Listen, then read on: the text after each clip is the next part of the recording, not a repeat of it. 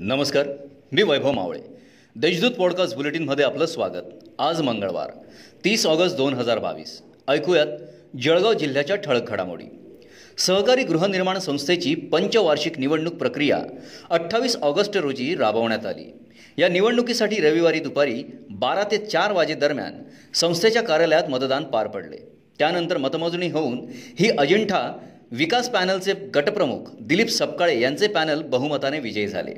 प्रतिस्पर्धी विकास पॅनलचे गटप्रमुख बाबूराव वाघ यांच्या पॅनलचा धुव्वा उडाला पावसाळी अधिवेशनादरम्यान आमदार प्रशांत बंब यांनी शिक्षकांबाबत अपमानजनक वक्तव्य केले.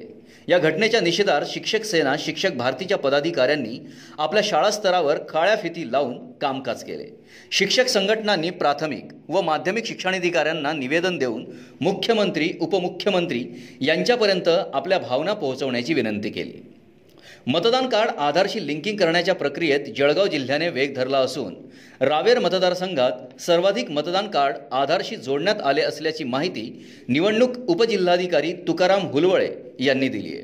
दरम्यान डिसेंबरपर्यंत सर्व पात्र मतदारांचे कार्ड आधारशी जोडण्यात येणार असल्याचंही त्यांनी सांगितलं आहे राज्यात आतापर्यंत विरोधक पन्नास खोके एकदम ओके ह्या घोषणा देत होते. सोमवारी मात्र तेली समाज गुणगौरव सोहळ्यात शिंदे गटाचे मंत्री नामदार गुलाबराव पाटील यांनी आपल्या भाषणात पन्नास खोके एकदम ओकेवाले इथे बसले असल्याचे सांगताच कार्यक्रमात जोरदार हास्याचे फवारे उडाले. दरम्यान कुणी टीका करण्याआधीच मोकळे सांगितलेले बरे असेही ते सांगण्यास विसरले नाही.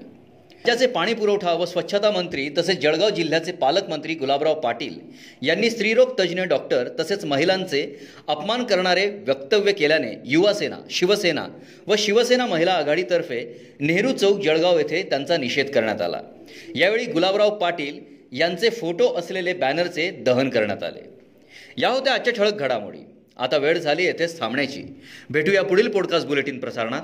तोपर्यंत संक्षिप्त बातम्या आणि ताज्या घडामोडींसाठी देशदूत डॉट कॉम या संकेतस्थळाला भेट द्या. धन्यवाद.